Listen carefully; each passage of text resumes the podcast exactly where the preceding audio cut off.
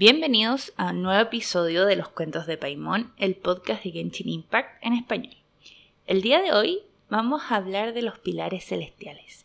Estas estructuras que nos encontramos por todo Teyvat, que pareciera haber una en cada nación, eso es algo que vamos a discutir, y que están asociados a un final apocalíptico de las civilizaciones que existían antes de que estos cayeran. Sin más que añadir, comencemos. Los pilares celestiales son objetos grandes que se asemejan a pilares cristalinos rotos. Estos se encuentran dispersos en ruinas antiguas en todo Teyvat. También se conocen como clavos celestiales o otras acepciones. Y se supone que están asociados a un inmenso poder y son capaces de afectar las líneas ley en las áreas donde se encuentran. Las leyendas dicen que fueron lanzados por el soberano primordial para sanar la tierra después de la guerra que hubo entre el soberano primordial y el segundo en venir. Pero que a su vez, mm, en vez de solo sanar la tierra, también devastaron al reino de los mortales. Hasta ahora, todos los pilares celestiales han tomado esta forma de pilar y tienen un extremo roto donde podemos ver una piedra de tono azul cristalino y en el otro extremo del clavo celestial podemos encontrar una especie de decoración del tipo divina que se asemeja a los pilares que vemos en la pantalla de carga, que todavía no sabemos dónde queda esta localización, a la ropa de Paimón, siempre este es un tema interesante, y a las estatuas de los siete. Otra cosa interesante que podemos discutir luego. En Espina Dragón y en la cima, las personas que han realizado investigación respecto de estos extraños pilares siempre han notado peculiaridades similares. Por ejemplo, que cerca de donde han caído estos pilares celestiales aparecen flores azules. Además, por ejemplo, en Espinadragón, el pilar celestial estaría asociado al surgimiento de este hielo que cuesta mucho derretir y que uno tendría que eh, utilizar la ágata escarlata. Y en el abismo, o en la cima en realidad, tenemos estos surgimientos de estas rocas que permiten construir esta especie de linterna que estaría asociado tanto al pilar celestial como al carruaje de las hermanas lunas y quería retroceder al fango oscuro y nos permitiría en el fondo eh, mantenernos a salvo de sus efectos. Además, sabemos que el fango oscuro habría surgido mm, del, cerca del, del pilar celestial. Aquí se genera esta duda de esta especie de qué fue primero el huevo o la gallina, porque si el pilar celestial fue lanzado a donde se encuentra la cima para detener el fango oscuro, no parece haber funcionado demasiado. Pero puede que haya sido lanzado para contenerlo y que las excavaciones al momento de buscar los minerales que se producen en la cima haya generado que volviera a surgir el fango oscuro y que por lo tanto el poder del pilar se perdiera de alguna forma. Además, se sabe que los pilares celestiales estarían asociados a peculiaridades climáticas. Por ejemplo, en Espina Dragón tenemos el frío que eventualmente nos aniquila. En Sumero tenemos las zonas marchitas que estarían más asociados como al fango oscuro, de, de alguna forma y al, hielo imperecedero, pero también tenemos este ciclón, este ojo de la tormenta, digamos, no, sé eh, muy bien cómo decirlo, y que se genera alrededor de donde supuestamente habría caído el pilar celestial, donde tenemos este gran cráter. Y bueno, en la cima tenemos eh, el fango oscuro y estas rocas que están que, se parecen mucho al poder de la diosa que nos enfrenta en la cinemática inicial del juego. Y en la isla Surumi tenemos esta especie de niebla pero que también tiene una carga eléctrica muy fuerte que ha alterado el tiempo y uh, un montón de cosas en, la isla que también está asociado al poder del ave este que, tiene que ver con el sacrificio que iban a hacer en, en, la isla Surumi, pero finalmente también estaría asociado a un pilar celestial que no vemos, pero eso lo vamos a comentar más adelante en detalle porque ahí hay una teoría y unos detalles interesantes que discutir.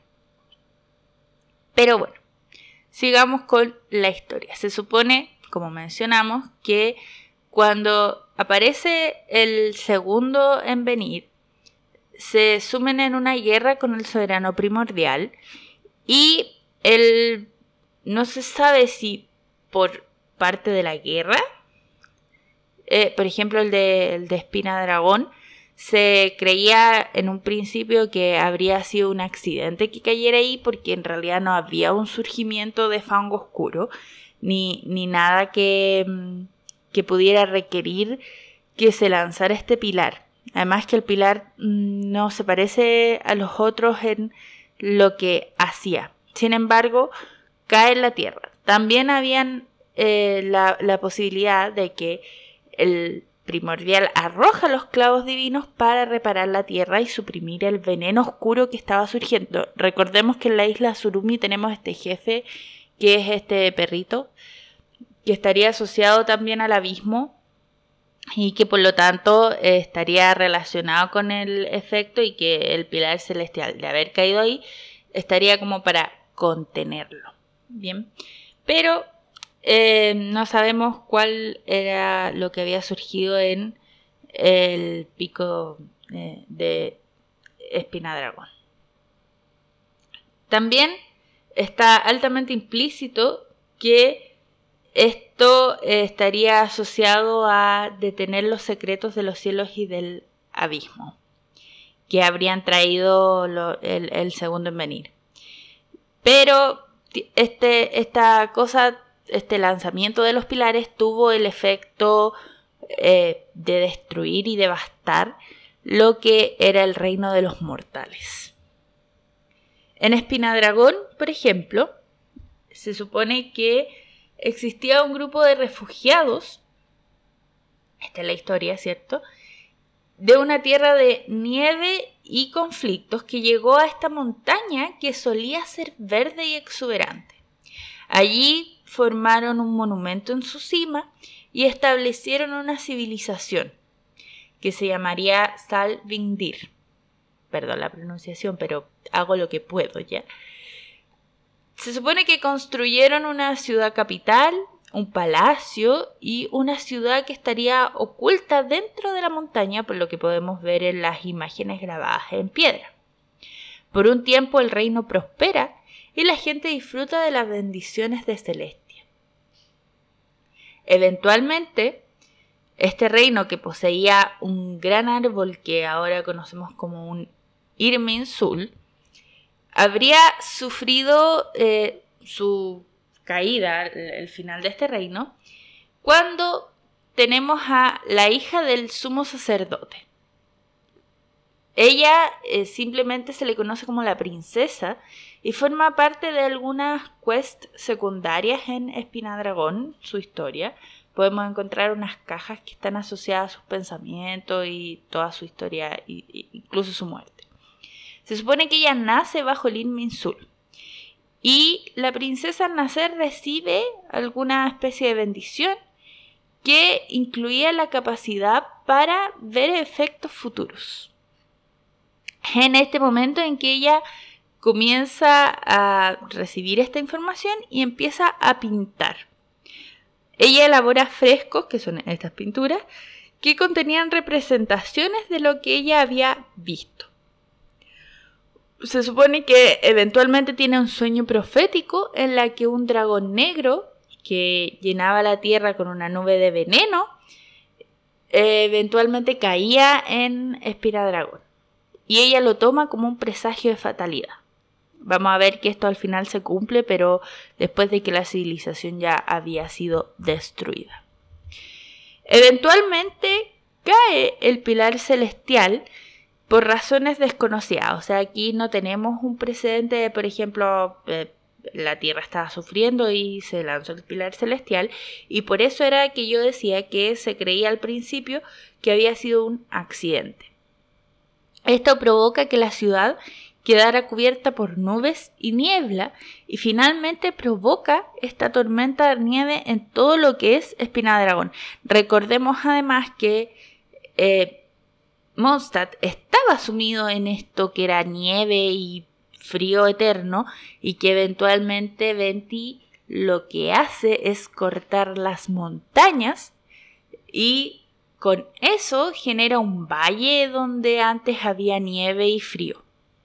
Y que por eso eh, Mondstadt es como es y fue de ahí también aparecen las islas que son las de eh, los eventos de verano que finalmente Alice transforma, pero que eran parte de las montañas de Mondstadt, porque estaba la, la, tierra era muy alta y estaba cubierto de nieve. O sea, en el fondo el, el clima de Mondstadt es artificial, ¿ya? Y esta habría sido una de las razones por las que habría nieve, porque antes las montañas estaba, esta montaña en particular, la de Espina Dragón, estaba, era, era verde y, tenía mucha vegetación. Eventualmente, con esta caída del, del pilar celestial, es que se provoca este cambio climático, en el fondo como que se rompe la, la bendición que yo creo que era provocada por el propio en Minsul. Y ahí un, aparece un héroe de, otra tierra que vivía allí y que aparentemente era cercano a la princesa y recibe de ella una espada, que es esta espada azul que eventualmente encontramos en una cámara, y ella le pide que encuentre alguna manera de salvar su nación. Ella le dice que planeaba dedicarle su cuarta pintura y que esperaría su regreso. Pero finalmente la tormenta de nieve ahoga sus palabras y el viajero, el héroe de otra tierra, no puede escucharla y no consigue escuchar su promesa. Luego de un tiempo, la princesa seguía pintando y notaron cómo su padre nota cómo los árboles comienzan a marchitarse. Entonces decide hablar con ella, esperando que su hija hubiera terminado una pintura que fuera profética y que ayudara a la esperanza, les diera esperanza, porque esperaba que si se veía el hielo derritiéndose, esto implicaría que todo iba a estar bien eventualmente. Y ella eh, se siente tan presionada que no es capaz de terminarlo y no es capaz de hacer un cuadro que cumpliera con esto que era lo que quería su padre, que sería como una buena... Eh, un, signo de que la tierra se iba a sanar. Eventualmente el pilar celestial se rompe en tres pedazos y eso hace que se grabara en la montaña y además las piedras, los trozos que quedaron, se fragmentan liberando estas tres orbes que se congelan y provocan que toda la montaña se sumerja en este frío terrible que eventualmente acaba con la civilización entera. Recordemos que cuando nosotros llegamos tenemos que liberar los fragmentos y ayudar a reconstruir de alguna manera el pilar celestial. La princesa que ve que el, árbol, el, este árbol que ellos adoraban, que era parte del Irminsul, se estaba marchitando, toma una rama completa un poco similar a lo que pasa con Najida. Ah, y eventualmente intenta llevarla a una pequeña isla cercana, que también es parte de Espina Dragón, que podemos encontrar como esta especie de brote, y intenta injertarla en otro árbol, pero el árbol no lo logra y se marchita bajo la nieve y la princesa fallece junto a él. Súper trágica la historia. En fin, el escriba del reino intenta curar las líneas de ley, pero estas ya se habían marchitado y entierra a la princesa y además es que él muere. ¿ya? Todos terminan muertos aquí, en fin.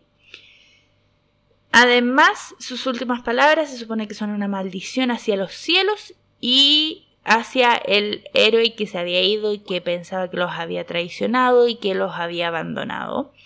Y de alguna manera tenían la esperanza puesta en esta nueva tierra sin dioses, es decir, Canria, y que eventualmente ellos podrían enfrentarse a esta nación, o sea, a, Celestia en realidad, esta nación, y que de alguna manera los vengaría. En, fin, el, el tipo también muere entre su odio. Algún tiempo después regresa el héroe de una búsqueda infructuosa y se encuentra con todo el mundo muerto.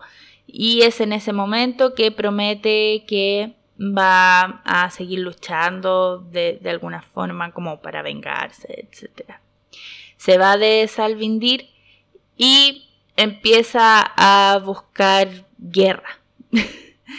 También abandona la, espada que le había dado la princesa en el salón eh, de los murales y eh, es, finalmente la espada de recompensa que nosotros encontramos que podemos craftear y es la, espada de espina dragón. Se conoce también que, o sea, se desconoce lo que pasa con el, el héroe pero se sabe que sus descendientes forman un clan que continúan librando batallas para entretener a los dioses. lo, en fin. Y que vivían cerca de Mondstadt. O sea, era uno de los clanes que habían formado Mondstadt. Eventualmente eh, ellos vivían en los tiempos de las guerras de los arcontes. Y continúan existiendo hasta convertirse en una de las familias nobles de, de Mondstadt que adoraban tanto al arconte Nemo, Barbatos, como a la diosa del tiempo, junto con el clan Lorenz y el clan de Jin, eh, Gundir. Eh, de nuevo, me disculpo por mi pronunciación, pero esto es terrible para mí.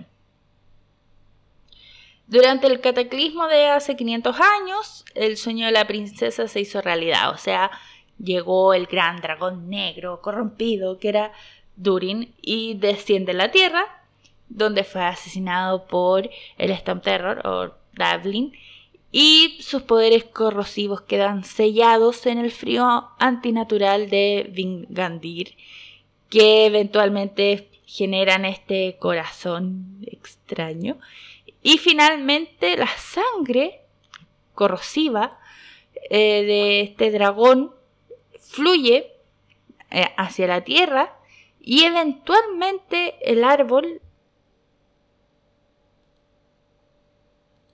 eventualmente el Irminsul absorbe este fluido y logra crecer de nuevo, lo cual es bastante extraño porque se supone que se mezcla con algo proveniente del abismo. En fin. Mientras tanto, Canria entra en conflicto con Celestia y pierde. Y sus autómatas, los guardianes de las ruinas, que, no eran de las ruinas, en fin, entran en la región de Espina Dragón para buscar se, supone que estarían buscando este pilar celestial, pero fallan. Por eso nos encontramos con estos guardianes de las ruinas que tienen un código Morse en espina dragón. Que también podemos encontrarlo en otras zonas ahora, pero en fin. Después, eh, cuando llegamos a espina dragón, el viajero eventualmente va a romper los hielos que rodean el árbol y la energía que nosotros le entreguemos a través de los agatas escarlata van a conseguir que el árbol crezca y dé un fruto, que es este catalizador conocido como... Eh, que es el único catalizador crayo que existe, no, no recuerdo el nombre en español, y eventualmente esperar un catalizador crayo que todavía no llega, ok, en fin, aquí podría hablar 20 horas de cómo Chongyun debería ser catalizador crayo, pero no lo es, eh, en fin, sigamos. Mientras exploramos Espina Dragón, finalmente podemos encontrar restos de la civilización que había en Salvindir, algunas cajas que pertenecían al sacerdote, a la princesa y al escriba, y también pensamientos de ellos y los últimos días. También podemos encontrar representaciones en los muros que se parecen mucho a representaciones en otros muros que podemos encontrar en otras islas, pero continuaremos con eso más adelante. También podemos encontrar una tumba donde se especula que estaría enterrada la princesa, de hecho podemos dejarle flores, y también encontramos la isla donde está eh, muerta la princesa, donde está el pequeño árbol, y también una espada incrustada en el suelo, que no se sabe de quién es, pero podríamos especular que podría ser de este héroe que se marchó cuando se dio cuenta que todos habían fallecido. Luego, mm, cuando termina la era de la aristocracia de Mondstadt, un grupo de nobles intenta restaurar su prestigio organizando una expedición a Espinadragón para descubrir sus secretos, pero fueron traicionados y saboteados y no lograron regresar. También podemos encontrar cuando exploramos a Espinadragón que nadie ha llegado a la cima, porque estaba este hielo que lo bloqueaba y eventualmente nosotros podemos liberar el fragmento. O cosa curiosa, por supuesto, el protagonista puede liberar el hielo que nadie nunca había logrado. En fin, podemos discutir eso después. Y eventualmente encontramos y reparamos de alguna manera el pilar celestial que se levanta y asciende al cielo y se restaura de alguna forma revelando lo que había bajo su estructura. Allí quedan las ruinas de la civilización que son similares a otras ruinas que podemos encontrar en el resto de Teibat. Pero eso sería Espina Dragón. Luego nos podemos mover a la cima. La cima tiene estas piedras espirituales que se supone que fueron parte del carro solar de las hermanas lunas y que habrían caído y habrían destruido la, la zona y que fueron ayudadas por la gente de allí. Y también encontramos los restos de este pilar celestial. Se supone que en los tiempos recientes encuentran fragmentos de estas piedras y que es con esto que construyen estas linternas. Y además que cuando las tocabas tú tienes alucinaciones, excepto la gente que es poseedora de visiones, porque las visiones de alguna manera te protegen. Pero eh, estas piedras comenzaron a aparecer en masa y afectó la estructura física de las minas, como si ésta estuviera tratando de solucionar el problema del fango oscuro por sí mismo. Creo yo que el pilar celestial estaría afectándolo mm, como para contener lo que fuera que estuviera saliendo. Como se encontró este problema, que era el, tanto los cambios del terreno como el surgimiento de estas piedras que hacían mal a las personas, se prohibió la exploración de la cima y se llega a un acuerdo con los fatuís. Los fatuís se supone que iban a ayudar, pero eventualmente se rompen las negociaciones y queda un grupo de fatuís atrapados en la cima, sufriendo. Pobres fatuís, en realidad eh, los niveles más bajos de los fatuís sufren bastante cada vez que nos encontramos con ellos. Pero bueno, Eventualmente, en el transcurso de la historia ocurrida en la cima, el viajero consigue eh, contener lo que estaba pasando en las anomalías y logra despertar el, el pilar celestial haciéndolo flotar nuevamente. Y finalmente nos encontramos también con esta serpiente autómata de Canria, que, suelen estar alrededor de donde hay pilares celestiales. parecería ser que en el fondo están intentando llevarse los pilares celestiales. Quizás para contener la propia amenaza que significaba Canria. En fin, eh, ahí hay una teoría que dice que eh, Canria en realidad no estaba tratando de luchar contra Celestia, sino que estaba tratando de contener la propia surgimiento de, de, energía del abismo que había en su tierra, intentando tomar estos pilares celestiales que eventualmente no consigue, por eso nos encontramos tantos autómatas cerca de lo que habían pilares celestiales, incluso tratan de crear su propio dios. Y eventualmente Celestia habría atacado para contener esto y fue tomado como una guerra entre los dos, pero quizás no fue tanto así, sino que fue un poco distinta la guerra.